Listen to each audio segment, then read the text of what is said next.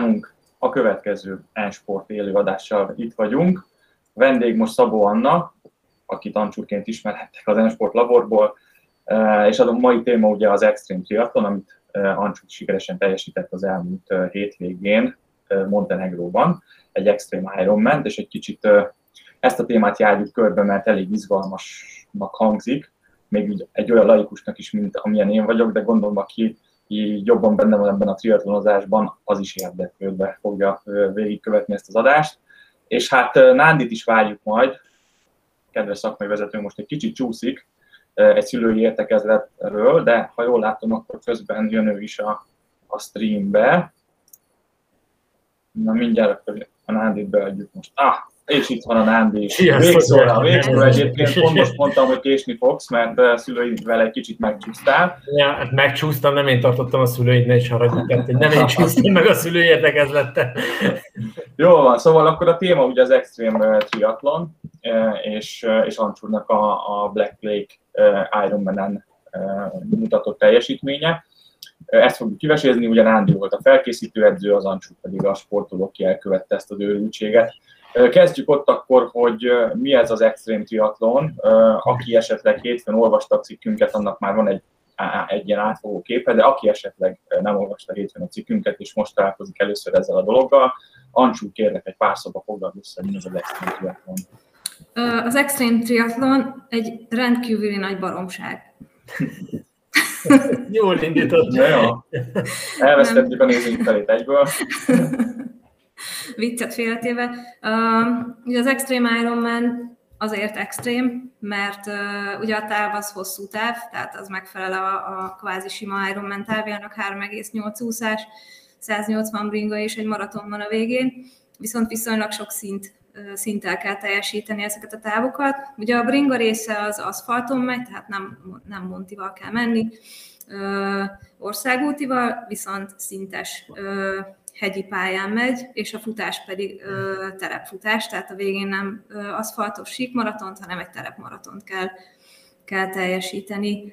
Ö, úgyhogy az extremitását igazándiból egyrészt ezt adja, másrészt meg ö, azért az időjárási körülmények is ö, extrémek tudnak lenni, ugye általában magas hegységekben zajlanak ezek a versenyek, ott azért nagyon kiszámíthatatlan tud lenni, hogy, hogy milyen időjárás vár rád, az úszás is általában hideg vízben történik, van olyan verseny, ahol árral szembe kell folyóban úszni, szóval egy csomó olyan kis nehezítő tényező van, ami eleve egy Ironman nagy kihívás, de hogy ezt, ezt még egy picit így, így nehezebbé teszi.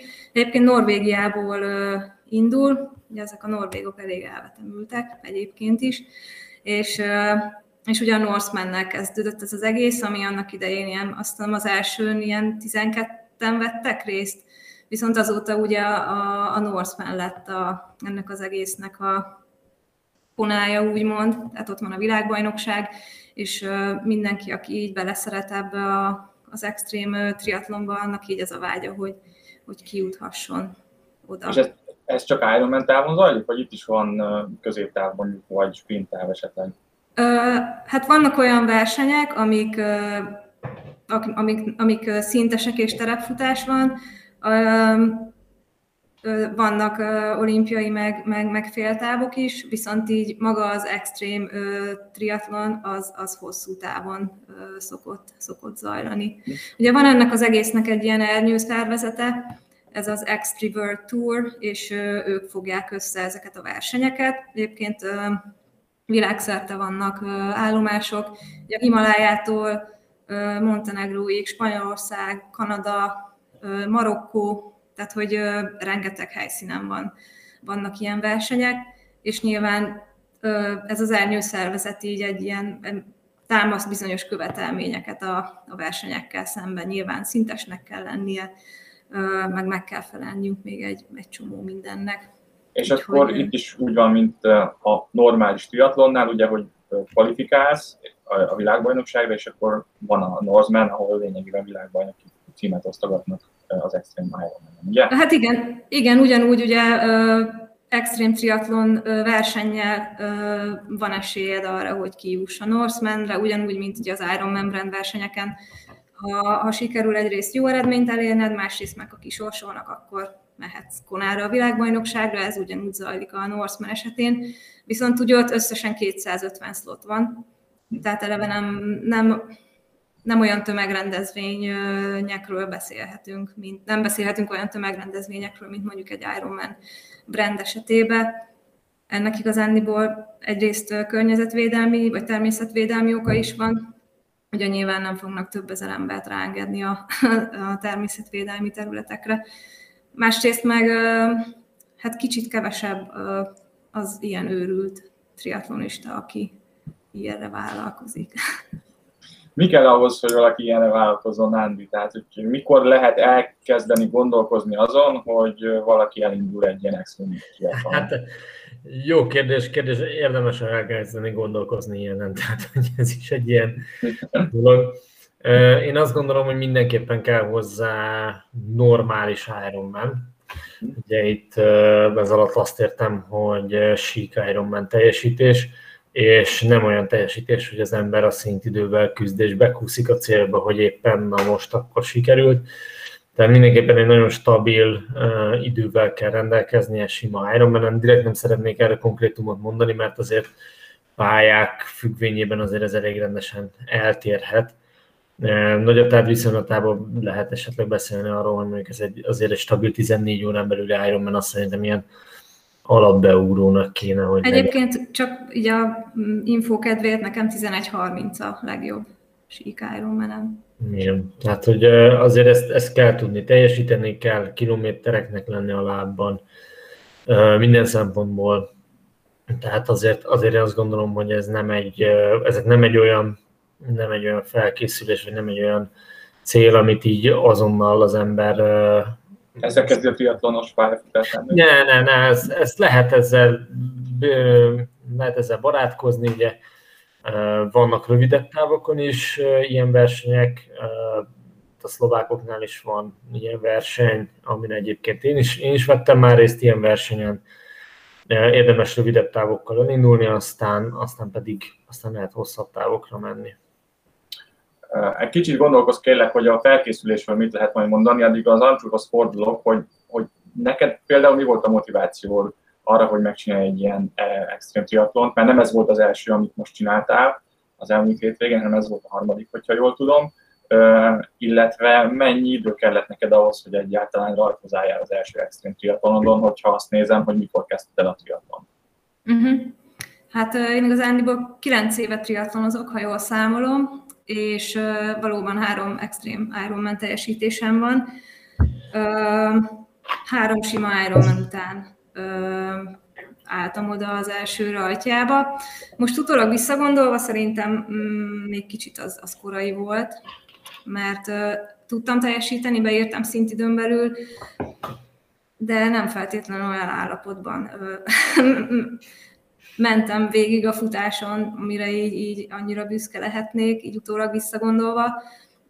Lehet, hogy még várni kellett volna még egy évet csinálni, még egy kicsit gyorsabb Ironman, de igen, volt, volt három sima Ironmanem, és utána igazániból engem az motivált, hogy kicsit élményeket gyűjtsek, és szép helyeken versenyezzek. Persze tök jó nagy a tádon a, a, a panelek között futni, nekem mondjuk az annyira nem, nem jön be, de hogy egy kicsit az is benne volt, hogy imádok utazni, és én annak idején ugye nagyon sokat éltem külföldön, és rengeteget utaztam, és mióta hazaköltöztem, szerintem picit ez, ezt próbálunk kompenzálni, hogy olyan helyen versenyezzek, ami, ami szép és ami élmény, és hogy tényleg megismerhessek új országokat, olyan helyeken járjak, amit, amit még nem ismerek, egy kicsit azért ez így izgalmassá. Hát akkor elmehetnél egy másik országba is ugye Ironman teljesíteni, sík Ironman, akkor ezek szerint van valami indítatásod arra, hogy, hogy mondjuk terepen fussál, vagy biciklizzél, tehát ehhez egy kicsit ez is kell, hogy valaki természethez vonzódjon, nem? Persze, én eleve sokat futottam terepen, már mielőtt ezt, ezt az, extrém, ez az Extreme Ironman így bejött meg megfutottam terepultrát, tehát hogy nekem a terepfutás az így, így valahogy sokkal közelebb áll a, áll a szívemhez, mint, a, mint az aszfalt, és akkor valahogy így adta magát. Egyébként egy, egy barátom hívta fel arra a tényre a figyelmet, hogy ilyen egyáltalán létezik, és ő egyébként az első Ironman-jét csinálta egyből egy Extreme Ironman-en. Ezt szerintem senki nem próbálja meg otthon. Mondjuk neki ilyen nagyon komoly útrás múltja volt, vagy van, szóval nyilván így egy kicsit más a helyzet. De, de igen, ez volt a másik, hogy, hogy én nagyon szeretek, szeretek terepen futni. Akkor a felkészülésről nem egy pár szóban kérlek. Milyen, milyen szakmai titkokat lehet elárulni, hogy mivel speciálisabb egy Ironman a felkészülés? Hát egy kicsit komplexebb.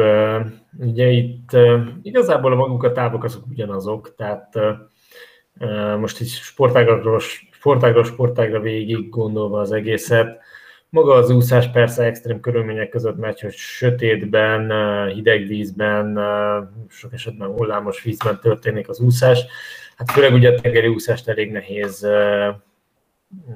és mondjam, Magyarországon gyakorolni, a hullámos úszás, hull, mondjuk hideg tengeri úszás, az nehéz, de ugye egyébként érdemes ilyen környezetet teremteni, tehát nem megijedni ezektől, és az embernek már az edzések során is szembenézni azzal, hogy amilyen körülmények várnak rá. No, ez nagyon nehéz tud lenni, akár mondjuk egy Norseman esetében is, mert ritkán ugrálsz le hajnalban hideg vízbe kompról. Akkor az úszóedzések úgy zajlottak, hogy kizavartad az ancsút a jeges Dunába? Nem, nem, az úszóedzések így Montenegro kapcsán nem voltak extrémek, tehát igazából nem csináltunk uh, semmi extrémet a sötétben úszás az egy elég veszélyes dolog lenne kint tóban, Magyarországon nem gyakoroltuk ezt, tehát hogy ezzel nem, nem foglalkoztunk. Mondjuk azt hozzá kell tenni, hogy nekem nem volt ilyen parám, hogy sötétbe kell úszni, mert már volt, illetve a korábbi volt két versenyen is sötétben úsztunk, az egyik folyó volt ráadásul ára, fel, ára, szemben, meg lefele, szóval, hogy Nyilván, akinek van egy ilyen félelme erre a nyílt víztől, meg hogy sötétben úszik, ott, erre. Igen, ott, tehát hogy az, az egyetlen. Itt, itt most ebben az esetben ugye Montenegro kvázi egy könnyű úszás volt az extrémek között, hiszen csak egy tóban, ami egészen meleg volt, mennyi egészen, volt? Tessék? 14. 14 fok, hát ez abban strandolni lehet, tehát kis túlzással, de szóval az azért 14 fokos vízben, víz az hideg, hideg, de nem elviselhetetlen, főleg, hogyha egy tóról beszélünk. Maga a kerékpározás az ugye legfőképpen az a nehézség benne, hogy nagyon sokáig tart, és olyan lábokkal kell leszállni 3000 szint megtétele után, hogy az ember utána futni tudjon, vagy legalábbis gyorsan haladni és szintidőn belül beérkezni a nehéz terepen. Ebben igazából itt a mennyiségek, tehát ugye itt a nagyon nehéz Magyarországon fölkészülni igazi nagy hegyekre. Igazából én azt szoktam mondani, hogy egy nagy hegyünk van, amire, amin lehet jól edzeni, az pedig a kékestető. Hát nagyon sokszor volt Ancsúra Mátrában, és nagyon sokszor használtuk ezt az edzőterepet. Ugye az a nehézség, hogy nem mindegy, hogy 10 percig, 15 percig, 20 percig mész fölfelé, vagy akár egy órán keresztül is, és akár ugye, hogyha Ausztriára, vagy ilyen az alpesi versenyekre gondolunk, akár egy ilyen órás hegyen is, vagy 30-40 perces hegyen is, akár 7-8 százalékos átlagmeredekségekkel kell megküzdeni, ami Magyarországon nincs. Tehát a kékesnek is az utolsó 3,5 kilométerre az, ami ezt szimulálja, addig igazából nem meredek a kékes, és, és ez az, ami nagyon nehéz, és nagyon nem mindegy szerintem az, hogy egy ilyen meredek szakasz az 15-20 percig tart, vagy pedig fél óránál hosszabb lehet. Úgyhogy ez, ez egy nagy, nagy nehézség volt. Hát ezt úgy kell áthidalni, hogy az ember tényleg mátra, mátra, mátra, és uh, résztávozik hegyen, rengeteg erőfejlesztéssel, amit csináltunk mi is, nagyon szerette Ancsúra eleinte ezeket, illetve hát... Uh, Tehát ugye edzőtábor. Igen, hogy menni kell. Tehát, az erőfejlesztés az bringa, vagy pedig edzőterem? Most bringán voltunk, most kerékpáron voltunk, az edzőtermet azt még nem iktattuk be a programba, de jövő évben ez benne lesz. Már alig várom. És ez, ez mennyi órát jelent egyébként egy héten? Hogy el tudjuk ezt képzelni, hogy Hú, hát szerintem hát, 10, 10, 12 és 18 között. Igen, tehát Voltak van azért nagyon hosszú hetek. És akkor úgy gondolom a futás is, az is egy szintes kör, környezetben történik. Edzések. Sokszor igen, ugye Ancsúnál az a, az az előny megvan, meg volt, hogy terepultrákból egy nagyon stabil felfele futó, és jól tud menni hosszú távon ilyen, ilyen ultraversenyeken és terepen nagyon rutinos. Tehát ez, ez nagyon jó volt. Emellett azért figyelni kellett arra, hogy a tempó is, és lefele is tudjon jönni, és ezekre azért a síkedzések szimuláció szempontjából jobbak sokszor, mint egy hosszú terepfutáson figyelni arra, hogy lefele fusson az ember tempót, és fusson gyorsan, de azért ezek is bejátszottak, hogy terepedzéseken már nem azt néztük, hogy mennyit és hogyan fut fölfelé, mert azt tudjuk, hogy stabil, és tudjuk, hogy jó, hanem azt néztük, hogy, hogy az 5 percen belüli tempó arány az hogyan viszonyul az egész edzéshez, és, és voltak, hogy ilyen elvárások is voltak, hogy 15-20 percet, 30 percet kell futni egy 4-5 órás futóedzésen belül, 5 percen belüli tempóban terepen. És akkor ugye menni kellett lefelé, tehát ez, ezeket, is, ezeket is csináltuk. Tehát egy ilyen nagyon, nagyon komplex a felkészülés. Nem gondolom egyébként, hogy komplexebb lenne, mint egy, egy 9 órás, 10 órás Ironman, egy negyedik, ötödik, hatodik Ironmannek a nagyon jó teljesítése. Én azt gondolom, hogy mind a kettőben megvannak a kihívások, mind a kettő nagyon-nagyon nehéz, és mind a kettő embert próbáló feladat nem tisztem eldönteni, és nem is akarom eldönteni, hogy melyik nehezebb. Mind a kettőnek megvannak a saját nehézsége, a saját kihívása, és azok, az, azok az egyedi speciális dolgok, amikre az adott sportolónál a célja érdekében oda kell figyelni. Bocsánat, még annyit tennék hozzá, hogy volt egy nagyon-nagyon jó alapozásunk. Ugye a Covid miatt be kellett zárni a labort, és hirtelen rohadt sok időm lett. és így akkor azt azért jól odaraktuk, azt a Igen. másfél hónapot. Szóval azt szerintem én úgy gondolom, hogy az, az azért megalapozta azt, hogy, hogy, hogy ez jól sikerüljön. Az mit jelent pontosan, hogy jól, jól sikerült az alapozás? Tehát Hát, hogy nagyon sok hosszút tudtam uh-huh. futni, meg bringázni, tehát, hogy mert hogy nem volt mit tennem. az edzőm kizavart folyton hosszúra. Igen. Ugye, egy évvel ezelőtt, amikor Ancsúrral elkezdtünk együtt dolgozni, hát volt nem kevés vitánk, és nézeteltérésünk, és ez önmagában véve nem baj, véleményem szerint, mert mind a ketten azt gondolom, hogy tanultunk a másiktól, és, és, és nagyon sok tapasztalatot adott az előző év. Kicsit ebből a szempontból szerencsénk volt, hogy a Covid miatt nem jött be nagyon nagy verseny, és az idei évben viszont igen. Tehát én azt gondolom, hogy a tavalyi év az kellett ahhoz, hogy az idei év az így sikerüljön. És a tavalyi évben arra jöttünk rá, hogy hiába mennek nagyon jól az intenzív edzések edzésen, a versenyen nem jön ki a forma. És akkor sokat tanakodtunk ezen, és, és be kellett lássam, hogy ebben Ancsúnak volt igaza, hogy ők nagyon kiveszik ezek a hosszú, illetve a hosszú, nagyon intenzív edzések, és szemléletmódot váltottunk, és átmentünk mennyiségi irányba, de durva mennyiségi irányba, tehát hogy ott, ott már azt mondtuk, hogy jó, hát akkor a mennyiség, akkor mennyiség, és a mennyiségekbe próbáltunk beilleszteni tempó feladatokat, magasabb intenzitásokat, amik nem voltak olyan magas intenzitások, mint hogyha egy, az ember csak egy résztávos edzést végezett, tehát zóna szerint ezek ilyen E1, E2 zónában történő nagyon ritkán EX zónában történő edzések voltak döntő Szerintem nem is, nem is volt EX. Minimális, hát a, a nagyon rövid emelkedős résztávod volt, ahol, ahol meg, aminek az volt a célja biciklin, hogy, hogy erőt fejleszten, egy, egy anaerob erőt javítsunk. És, és ez a mennyiségi munka, ezt, ezt a Covid ideje alatt jutottunk el oda, hogy na, akkor ezt itt most lehet csinálni, és van időnk, és van minden és csináltuk, és egyetértek Ancsúra, hogy ez nagyon-nagyon jól sült el, úgyhogy jövőre is ezt mindenképpen be kell iktatni tavasszal. Hogyha egy kicsit az elejére kanyarodunk, és hogyha megkapsz egy, egy embert egy ilyen célra, hogy ő egy extrém Ironman szeretne teljesíteni, akkor te, mint edző, milyen szempontokat veszel figyelembe, mi az, amit átbeszélsz a sportolóval, és hogyan kezditek el a közös munkát? Melyek azok a támpontok, amiket te figyelsz? Hát elsődlegesen szeretem megnézni az edzés múltját a, a sportolónak, és megnézni azt, hogy eh, mi az az edzés típus, amit, eh, amit kihagy, amit nem szeret, amit, amivel új ingert lehet adni, eh, és megnézni azt, hogy ezzel az új ingerrel mi az, amit, tehát hova mozdulunk, mit csinálunk. A, a második lépés az az, hogy szeretem elvinni a határig őket, tehát hogy megnézni azt, hogy mit bír. És ezt, ezzel nem, nem tudom mit csinálni. Tehát, hogy egyszerűen, egyszerűen meg kell nézni azt, hogy mit bír a sportol ahhoz, hogy utána tudjuk azt, hogy, hogy mit bír.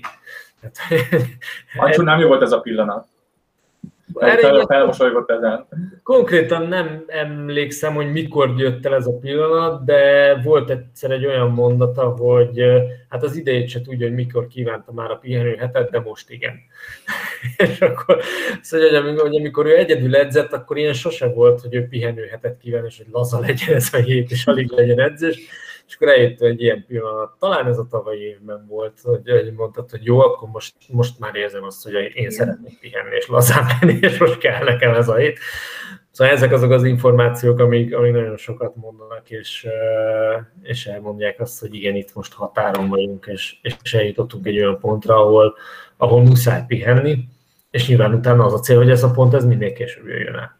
Hát nyilván ez az kell, hogy a Nándi nagyon jól ismer engem, vagy hát, hogy, hogy az edző nagyon jól ismeri a sportolót, hogy tudja azt, hogy most ez nem hiszti, hanem tehát, hogy én inkább hajlamos vagyok így túl, túltolni magam, mint hogy pihenőt kérjek, és amikor már tényleg azt mondom, hogy na jó, akkor tudja, hogy az tényleg.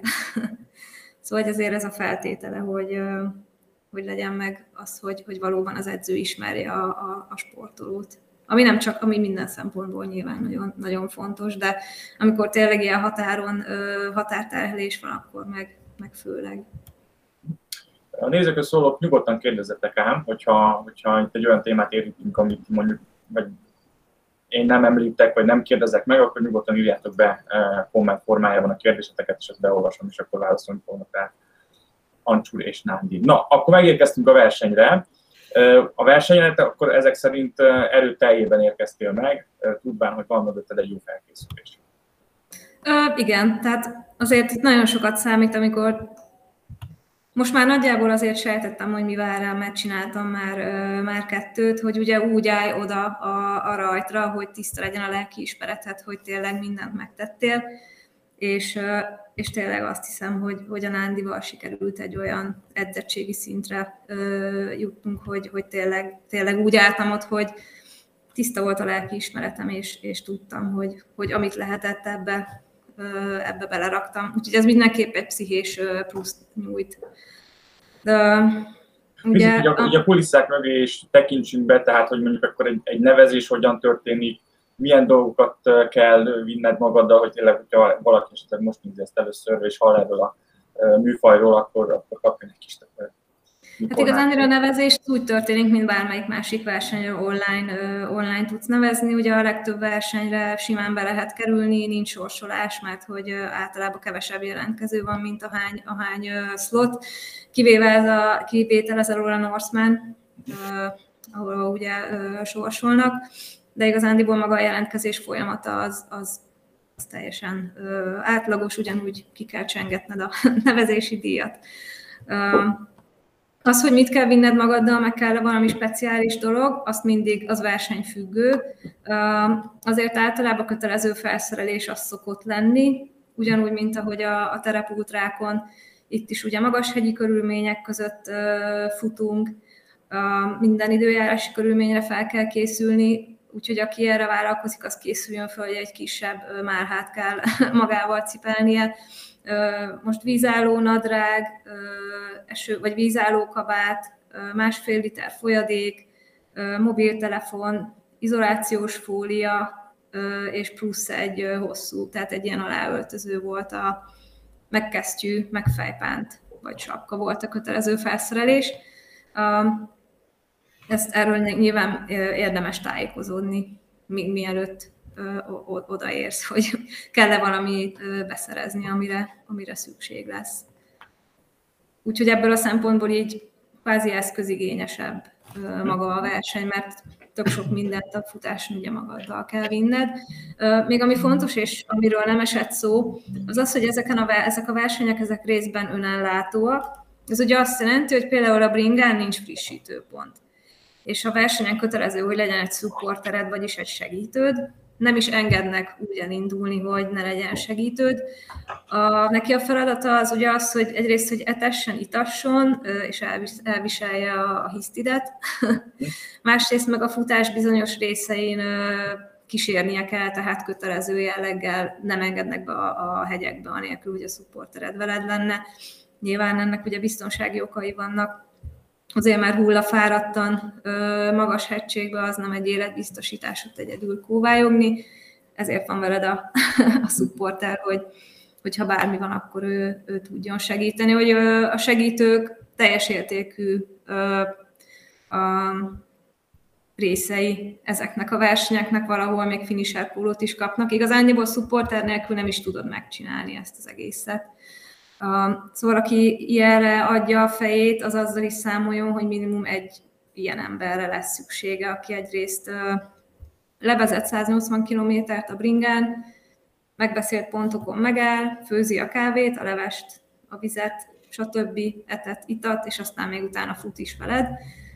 Amúgy vannak olyan versenyzők, akik ilyen tízfős csapattal érkeznek, tehát mi így elég minimálba toltuk, ugye egy, egy, egy segítőm volt, de mondjuk két segítővel lehet, hogy kényelmesebb abból a szempontból, hogy akkor egy valaki vezet, és egy valaki meg mondjuk fut veled, és akkor egy picit, picit lazább így a, így a tempó. És akkor gondolom precízen megterveztétek azt, hogy a bringa szakaszon mikor kell megállnotok, mit kell lenned, és igen, most ha egy sima Ironman-nel hasonlítjuk össze, hogy oda is általában azért frissítési tervvel érkezik az ember, tudja, hogy mikor mennyit tegyen, mennyit igyon, stb. Na itt ezt most meg kell szorozni hárommal. Tehát nagyon részletes ilyen leírást szok, szoktak adni a szervezők így magáról a versenyről, hogy akkor hol tudsz parkolni, hol lehet megállni, hol tudtok találkozni. Tehát, hogy minden tök résztesen le van írva ezekbe a, ezekbe a kis kézikönyvekbe, és akkor annak alapján össze kell rakni azt, hogy jó, akkor mikor, hol találkoztuk a bringán, hány kilométernél, mit fogsz kérni, mit akarsz enni, mit akarsz inni, stb. És nyilván annak, mire odaérsz, annak készen kell lennie. Tehát, hogy a logisztikája egy ilyen extrém Ironmannek az azért sokkal bonyolultabb, mint, mint egy, egy sima Ironmannek. Ahol ha van is segítőd, igazándiból ott áll a, mondjuk a futópálya szélén, és akkor így néha a kezedbe nyomja a, a banánt vagy a ropit. Itt azért egy kicsit, kicsit bonyolultabb a, a történet.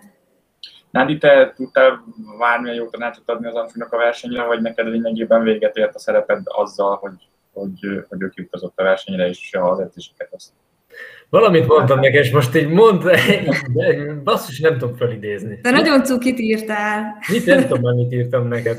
Hát SMS-t írtál, mert hogy nem ne volt netem. a fogad. nem, nem, nem. Nem, nem hogy, hogy, hogy, hogy, hát, hogy elvégeztük a kemény melót, és hogy, és hogy jó leszek, és hogy, és hogy bízol bennem, és tehát ilyen nagyon nagyon, nagyon, nagyon jó fej dolgot írtál. De látod, nem is emlékszel rá, hogy jó nem, fej nem, mert ezt, ezt, de, bocs, tényleg így mindig ezek mindig olyanok, hogy az embernek vagy eszébe jut valami, hogy na Igen, most még ezt sem. tudom neki mondani, vagy nem. És, és van, amikor nem jön ilyen, és uh, van, amikor meg igen. Tehát, hogy, hogy valamikor tud, azt érzem, hogy most mondani kell valamit, és akkor mondom, és az ott a pillanatban megvan, ott leírom, és aztán ez így Uh, részem, tehát el, elfelejtem, ez lehet, hogy az én hibám, és elnézést kérek. De Messenger az, az elmentett, hogy csak hogy mindjárt. Tessék? SMS, SMS volt, azt írtad, hogy holnap, nagyon, hogy holnap nagyon szurkolok.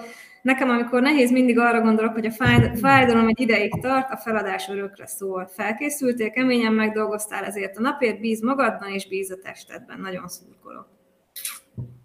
Szerintem egyébként Szóval, ilyet, ilyen, ilyen üzenetet kapni az edzőtől a főverseny előtt, az tehát nekem nagyon, nagyon sokat adott, és nagyon-nagyon jól esett. Úgyhogy, úgyhogy ez is egyébként egy, még egy plusz dolog volt, ami így egy picit, picit segített. Ancsul, vigyél minket végig a pályán egy kicsit tényleg a, a rajtól egészen a célig, hogy, hogy kapjunk mi is egy kis ízelítőt abból, hogy minden keresztül tényleg érzések, szagok, környék, minden. Szagokat biztos tudni szeretnél? minden, minden. Hát ugye eleve 4.30-kor volt a rajt, tehát viszonylag korán, még sötétbe. Előző este 8-kor lefeküdtünk aludni, mm, sikerült is egyébként 6 órát aludni előtte, úgyhogy ez tök jó volt. A víz azért hideg volt, mm, meg volt egy nagy tó, meg egy kis tó, és akkor át kellett futni egyikből a másikba. A, a kis tó az egy kicsit melegebb volt, mint a nagy tó. Aztán amikor a kicsiből vissza kellett menni a nagyba, akkor megint megfagytam, mindegy lényegtelen. És ugye tök sötétbe kellett úszni, és mindig csak a következő ö, fényt láttad, amit követni kellett.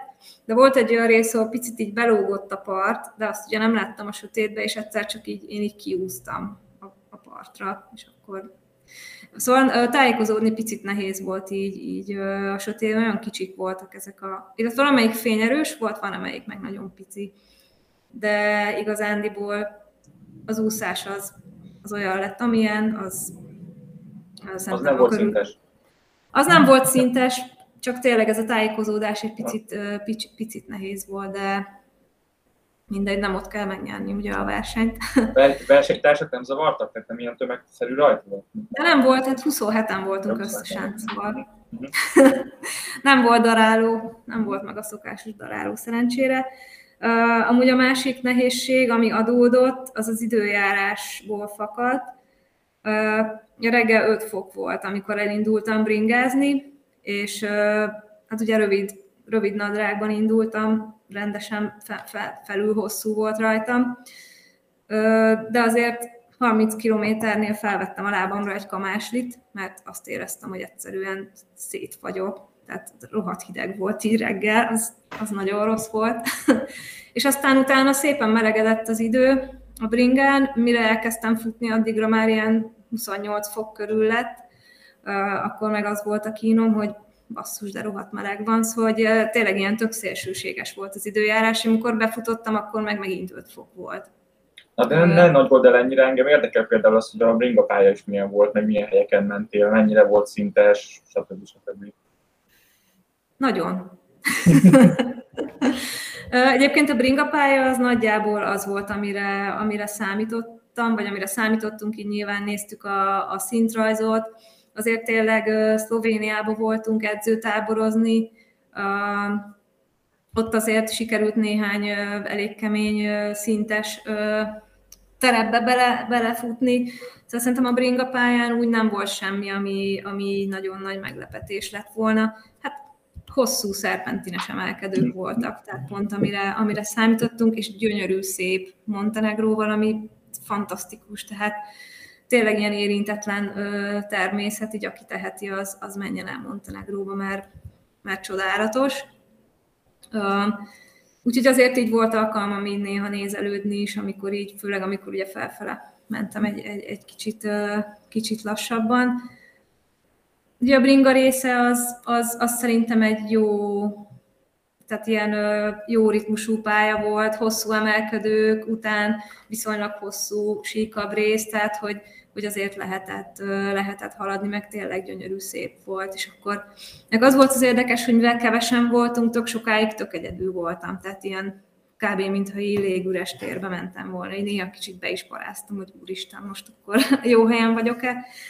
De aztán utólértem pár embert, meg engem is utólértek, szóval így megnyugodtam, hogy nem, nem vesztem el.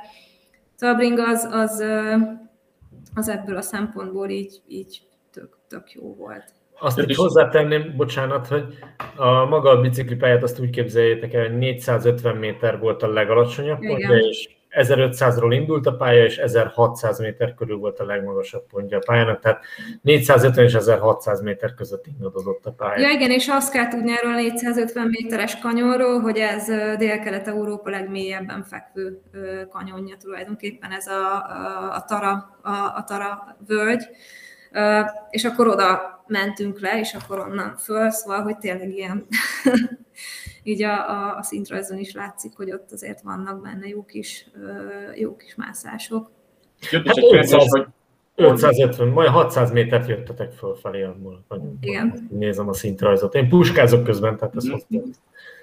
Jó, hogy közben jött egy kérdés, hogy Bringán milyen tapasztalat volt útviszonyokat illetően, meg a közlekedési kultúrát illetően. Aha. Hát ez amúgy tök érdekes, mert kifele én vezettem, és autóval valami botrány, tehát ott, ott tényleg elég balkáni a helyzet. Szóval, hogy megállnak simán az út közepén, szemből előznek, nem, nem indexelnek, tehát hogy tényleg így óvatosan vezessetek. Viszont bringán meg olyan, tehát ilyen simán két méterre kerültek, tehát hogy normális oldaltávolsággal, ez nekem ilyen tök pozitív csalódás volt, nem arra számítottam annak alapján, hogy autóval közlekednek, hogy majd így le fognak centizni, mint itthon. Nyilván kint is vannak hülyék, de, de nem az volt szerencsére a jellemző. Volt egy ilyen forgalmasabb része a bringa pályának, és így abszolút nem volt, nem volt gond. Úgyhogy bringásokra vigyáznak, viszont autósként kicsit, kicsit veszélyesebben közlekednek. Segítőd végig ott volt mögötted autóval? Kísért téged? Nem, nem szabad kísérni. Nem szabad. Ö, nem szabad kísérni, meg szélárnyékot adni, ugye meg, meg volt beszélve, hogy, hogy hol találkozunk. Úgyhogy, úgyhogy nem. Egy kérdés, hogy mi mindent teszik, iszik az ember egy ilyen verseny alatt? Ugye 18 óra alatt azért kell tápanyagod bevinni. Igen, hát nyilván azt, azt, azt igya és egye az ember, amit kipróbált edzésen, hosszú edzésen, és ami bevált, meg amit bír a gyomra.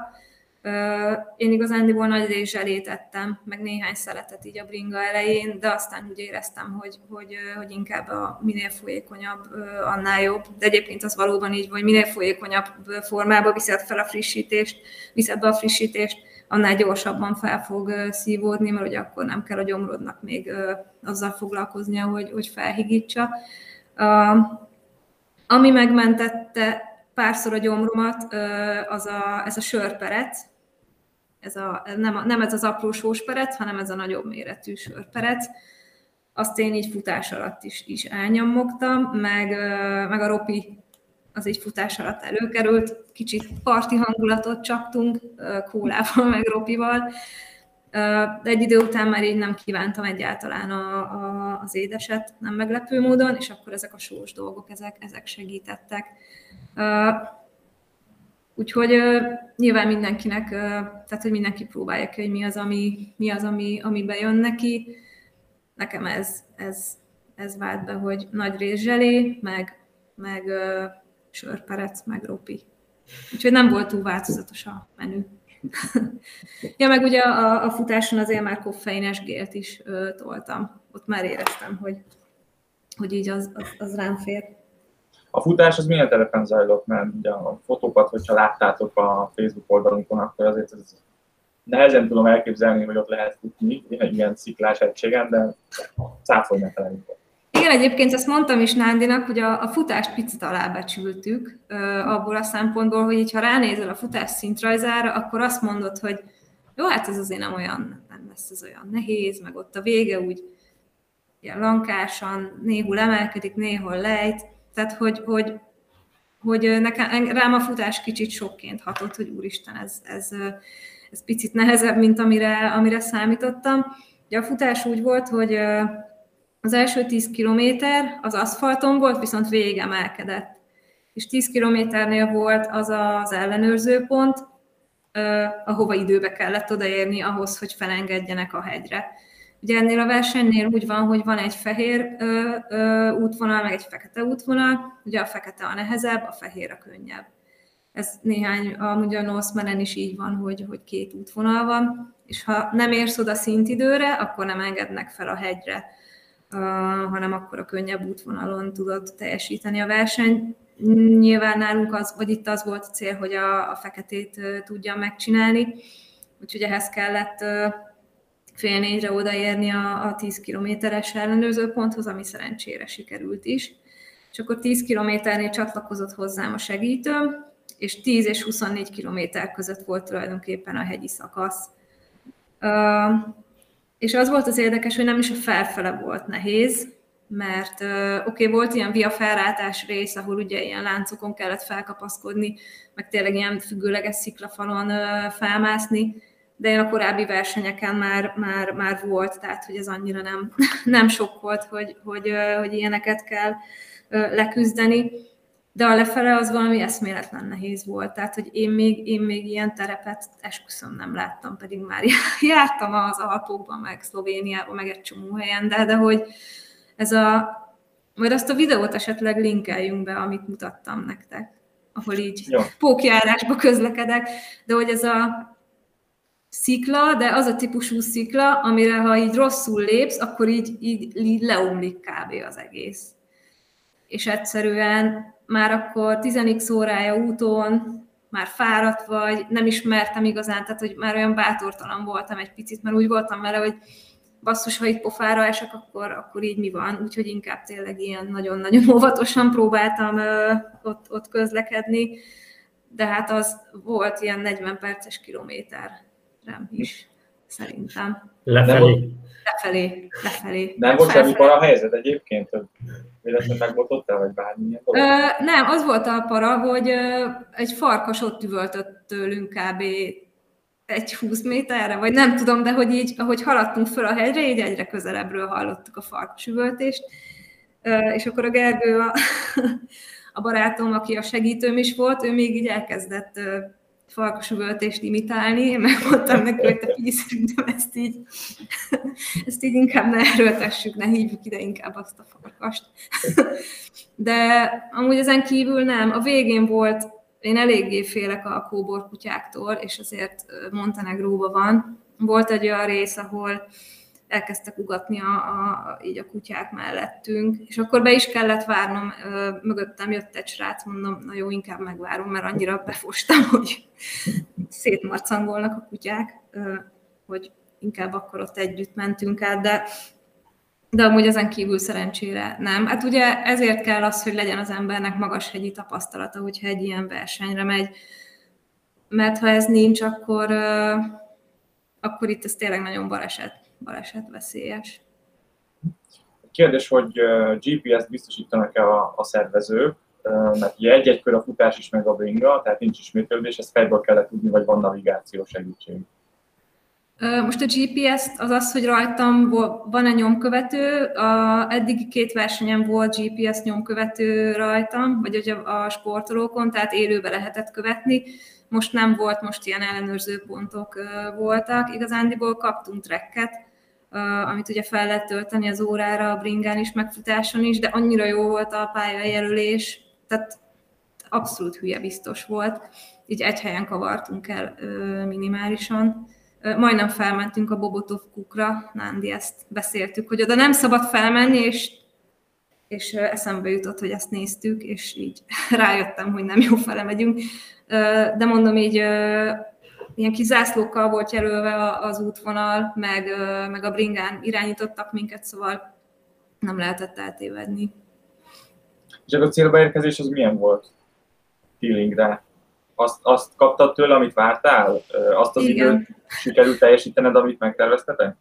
Igen, még, a, még csak a futásról annyit, ugye 24 kilométerig jött velem a, a segítőm. Ugye azért is vannak ilyen szigorú szintidők, és tényleg nagyon szigorúak a szintidők. Olyannyira, hogy volt olyan, amikor kísérő voltam, az egyik barátom első Extreme Ironman-én, aki abszolút felkészülten állt oda, hogy majdnem ő is kicsúszott, tehát hogy tényleg nagyon szigorúak a, a szintidők. Úgyhogy ne az legyen, hogy hullafáradtan éjszaka kolbászolsz a hegyen, hanem hogy időben ö, juss le. Úgyhogy szerencsére, mire ránk sötétedett, addig már a nehezén túl voltunk, és akkor 24 kilométertől egyedül futottam majdnem végig. Ott még volt egy kis ilyen köves út, és akkor az utolsó 7 kilométer az már aszfalton, ilyen hullámos terepen volt. De hát azért már vártam a végét. hát nagyon, tehát hogy így, így annyira végülis fáradt vagy, és, és ez a nagy katarktikus élmény, ez inkább így, így másnap, amikor megkaptuk a pólókat, meg ott örömködtünk, az akkor, akkor volt, de egyébként fantasztikus érzés volt az, hogy, egyrészt, hogy, hogy sikerült megcsinálni, és tényleg szintidőn belül. Hát másrészt meg az, hogy, hogy tényleg amiért így egész évben dolgoztunk, az, az így, így összejött, és, és sikerült. Úgyhogy igen, jó. Hát mindig jó érzés. Igazándiból egy fél távon is, is jó érzés befutni, meg akár egy olimpiai távon is. Tehát, hogyha azt érzi az ember, hogy igen, mindent beleraktam, akkor, akkor egy olimpiai távbefutó is lehet akkora élmény, mint egy, mint egy Extreme Ironman, szerintem. És az edző? Ja, abszolút. Még itt a szintidőkre akarnék egy kicsit vissza kanyarodni, hogy milyen szintidők vannak. Van a szlovákoknak az Orovamen nevezetű eseményük, ami szintén egy extrém triatlon a, a magas tátrában. Ez egy féltávú triatlon, és ezen már én is sikeresen elindultam kétszer. Ebből egyszer be is értünk a célba, másszor meg lezavartak minket a hegyről az idejében, mert olyan eső volt. De mindegy, csak mondom, hogy a, ugye a kerékpáros pályán 2000 méter szint különbséget kell leküzdeni az Oravamenen, és a bringa befejezésére rajta számított 4 óra 50 perc van szintidőre, míg helyen, ami egy hát kvázi sík, hullámos kerékpárpálya, ott 5 óra 10 perc a kerékpáros szintidő a befejezésre, így csak így az összehasonlítás véget, hogy tényleg egyszerűen az Orovamánen ugye 300-an indulnak, és az a cél, hogy 200-an fejezzék be, tehát hogy nem, nem cél az, hogy mindenki befejezze a versenyt. Ezeket az extrém triatlonokat tényleg így rendezik, hogy, hogy azok az emberek menjenek oda, akik, akik felkészültek, akik, akik megfelelő edzettséggel rendelkeznek, és, és, és tudják azt, hogy mi vár rájuk. És bocsi, a szintidőről még annyit, hogy, hogy, hogy tényleg az van, hogy, hogy hogyha nem érsz oda időre, akkor nincs könyörgés, nincs hiszti, nem engednek tovább, és akkor próbálkozz jövőre.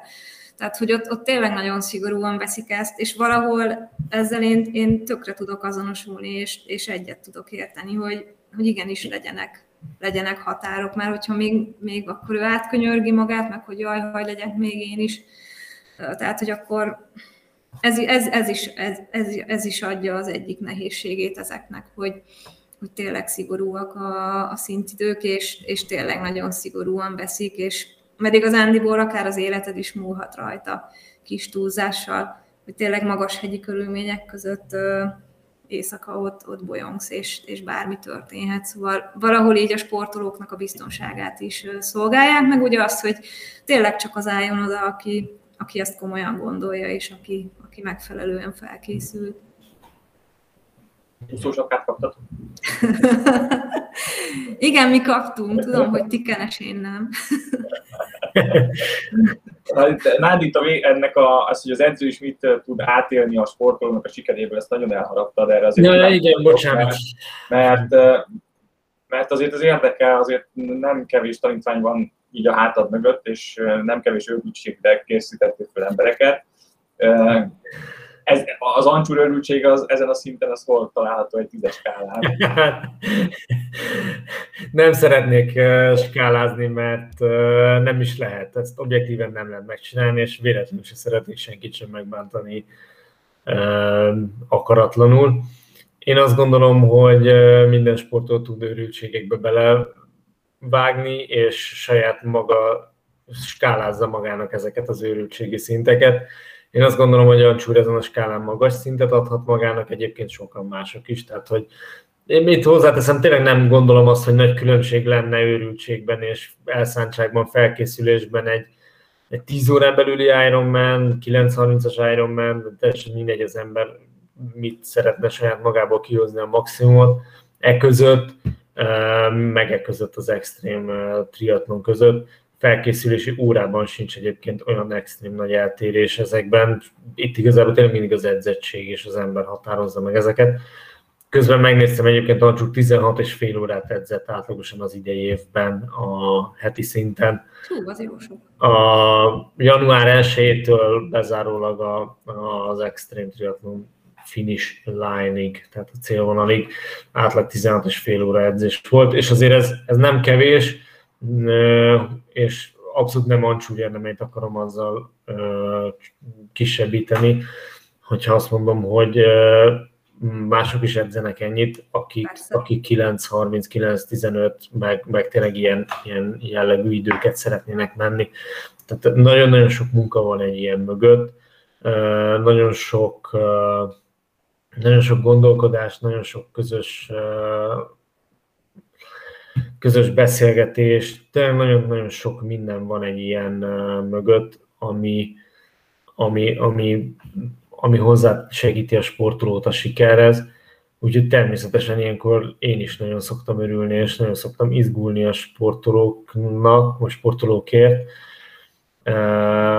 Legyen szó bárkiről, aki kihozza magából a maximumot, és, és ott az adott pillanatban ő, ő a legjobbját nyújtja, és ez, ez ha összejön az, amit terveztünk, akkor ez egy hatalmas öröm nekem is, és nagyon-nagyon büszke tudok lenni rájuk, nagyon büszke vagyok rájuk.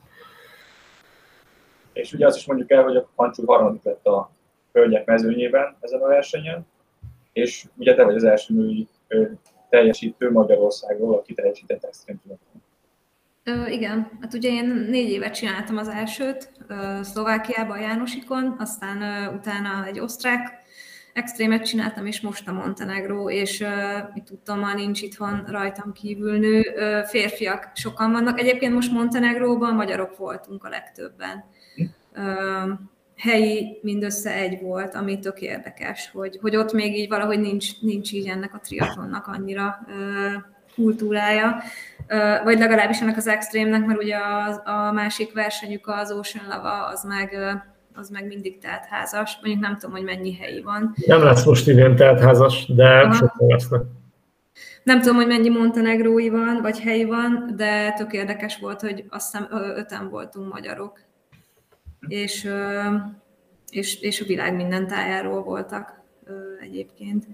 Úgyhogy, úgyhogy igen, hát kevés az ilyen őrült nő személy ezek szerint. Itt van egy kérdés, hogy van-e szintidő a Black Lake versenyen, és hogyha van, akkor az mennyi? Célba érkezési szintidő? Ö, van szintidő, Ugye célba érkezési szintidő az ezen a versenyen nincs, viszont arra van szintidő, hogy a fekete pályát teljesítheted-e vagy se. Ö, szóval ugye szerintem azért, mert hogy ennyire kevés induló volt, beérkezési szintidőt azt nem szabtak meg hanem csak az az egy, egy ugye az volt, hogy a, a, a 10 kilométerhez, a, az úszáson is volt szintidő, az nem tudom mennyi volt, meg hogy ugye a 10 kilihez oda kellett érni fél négyig.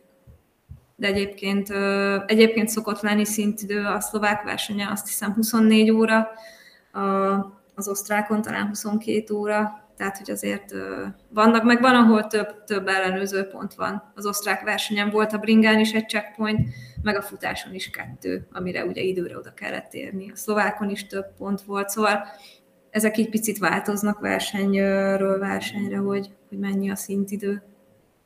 És akkor megvan ugye slot a Nozmerre, ami jövőre lesz, ugye? Igen. Addig, addig mi a teendő edző és sportoló? Azt majd Nándi megmondja. Hát megpróbálom olyan sokszor kinyírni, amilyen sokszor túl lehetséges. Ez egyszer voltam egy, most tudom már, Jamie Turner, megvan, Jamie Turner, triatlon edző, nagyon-nagyon jó triatlon edző, a világ legjobb triatlon edzői közt tartják számon.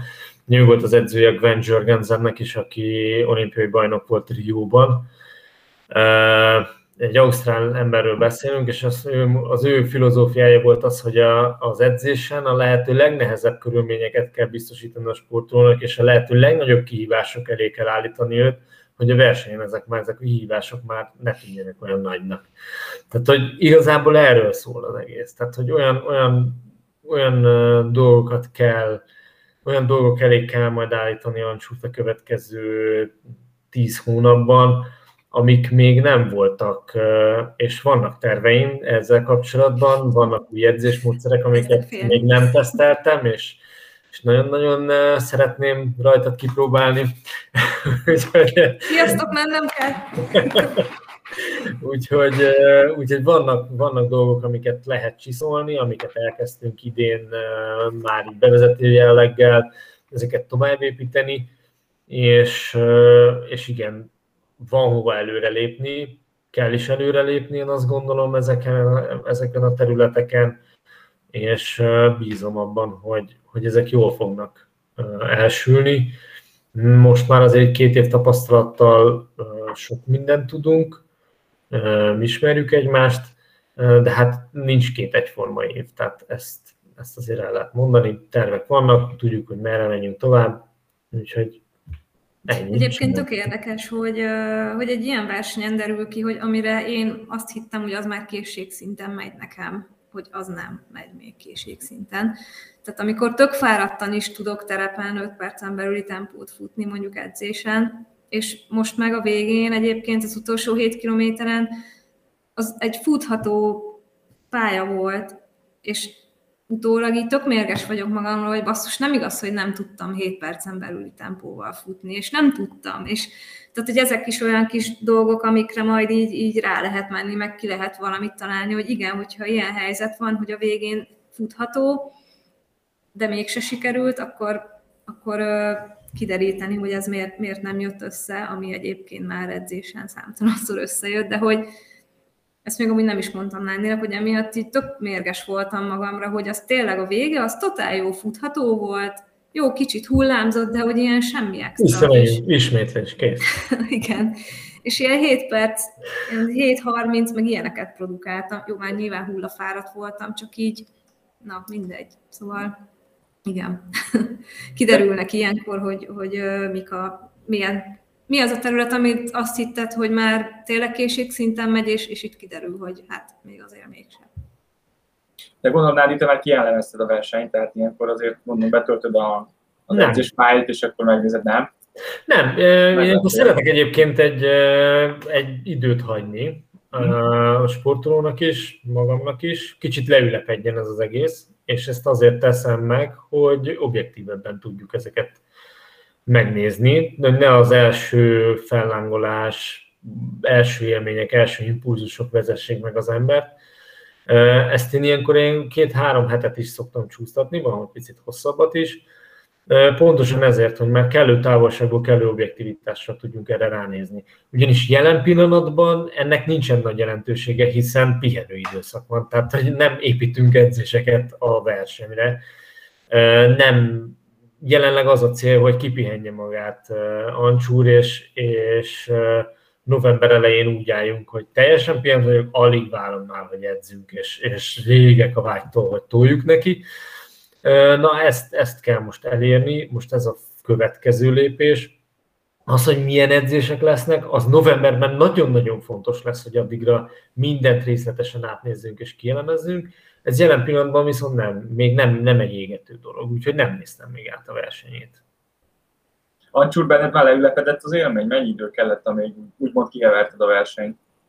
Hú, hát a múlt hetem az nagyon kemény volt. A múlt hetem az úgy nézett ki, hogy ugye már, már dolgoztam, és mondjuk fél nyolcig mértem a laborba, hazaértem nyolcra, és konkrétan bedöltem az ágyba, és aludtam másnap reggel nyolcig. Tehát, hogy annyira fáradt voltam, hogy nem, nem tudtam egyszerűen nyitva tartani a szememet. Szóval, igen. Ja, és amíg az ember ilyen fáradt, addig nem tud objektíven ezekre ránézni. Igen, Tehát ez, igen. ez képtelenség objektíven ránézni. Én azt gondolom, hogy ahhoz, hogy ezen túl legyünk, még egy egy-két hét az még úgy, úgy jó lesz, és akkor szépen leülünk, és szépen végignézzük az egészet objektíven. Amúgy ez a hetem már sokkal jobb, tehát most már ma már kaptam ilyen nagyon lájtos edzéstervet is, hogy a múlt héten nem volt semmi, ma voltam úszni, tegnap kocogtam, tehát hogy azért érzem, hogy szépen jön vissza így a, a, az erőm, meg így a kedvem az egészhez, tehát a, az, a múlt hét az legszélesebben egész héten zabáltam, és aludtam volna. De tényleg. Szóval azért gondoljatok bele, itt 18 óra, 40 vagy 38 perc alatt értem be, hogy, hogy azt mennyi idő ugye kipihenni, meg mennyi idő regenerálódni belőle, meg nyilván töredék, annyi kalóriát nem tudtam bevinni. Ugye eleve a verseny után semmi más nem csináltam, lefeküdtem aludni, mert este 11-kor értük be. Tehát, hogy egy olyan, olyan egyrészt kalóriadeficit, másrészt meg olyan ö, ö, kimerültség ö, lesz úrá rajtad, hogy, hogy tényleg egy, egy hétig ilyen totál ö, használhatatlannak éreztem magam. De most már jobb. Jó van, nagy, nagyjából el is járt ez az egy óra, amit szántunk erre a beszélgetésre. Gratulál itt is nektek, mindkettőtöknek. Köszönjük. És akit, akit érdekel tényleg az, hogy, hogy milyen ez a Black Lake Extreme Triathlon, tekerjen vissza itt a Facebook feedünkön, mert vannak hivatalos képek is, vannak Ancsú képei is. A blogon van egy tök jó cikk Ancsú tollából, illetve a YouTube-on is vannak fönt jó kis videóklippek a versenyről, úgyhogy ott, ott egy kis ízelítőt kaphatok arról, hogy mit ért át Ancsúr. Um, és hogyha szeretnétek venni velünk edzőtáborba, akkor ne felejtsétek, hogy az MP edzőtábor október végén van, ezt megtaláljátok a, a az ensport.hu, az edzőtáborok menü alatt. Az, egy, az is egy telefutó edzőtábor lesz, de aztán egy ilyen magas egy telefutó edzőtábor lesz, ugye oda várunk kezdőket is, de jöhetnek haladók is és azt hiszem, nincs más, amit el kell mondanom. Ma én is ott leszek, én is ott leszek. És ott lesz Ancsú is, dedikálni is fog, hogy, hogyha bárki szeretett tőle programot kérni. Valaki azt írta, hogy, hogy, valaki azt írta, hogy nyugtatja a hangom. Akkor majd nem tudom, olvasok mesét este. Ne jöjjön az edzőtáboron, mert rájön, hogy tud az Ancsú üvölteni is. ja. És valakinek meg tök menő, hogy nálad volt teljesítménydiagnosztikán, úgyhogy jó, Köszönjük igen. szépen, hogy, Köszönöm szépen. hogy, hogy ezeket a kedves szavakat is. Na, akkor ennyi volt már az e-sport élő. Uh, legközelebb pontosan nem tudom, mikor jövünk, de figyeljétek a social felületeinket, mert lesz óra ír. Ma estére köszönöm a figyelmeteket, sziasztok! Sziasztok!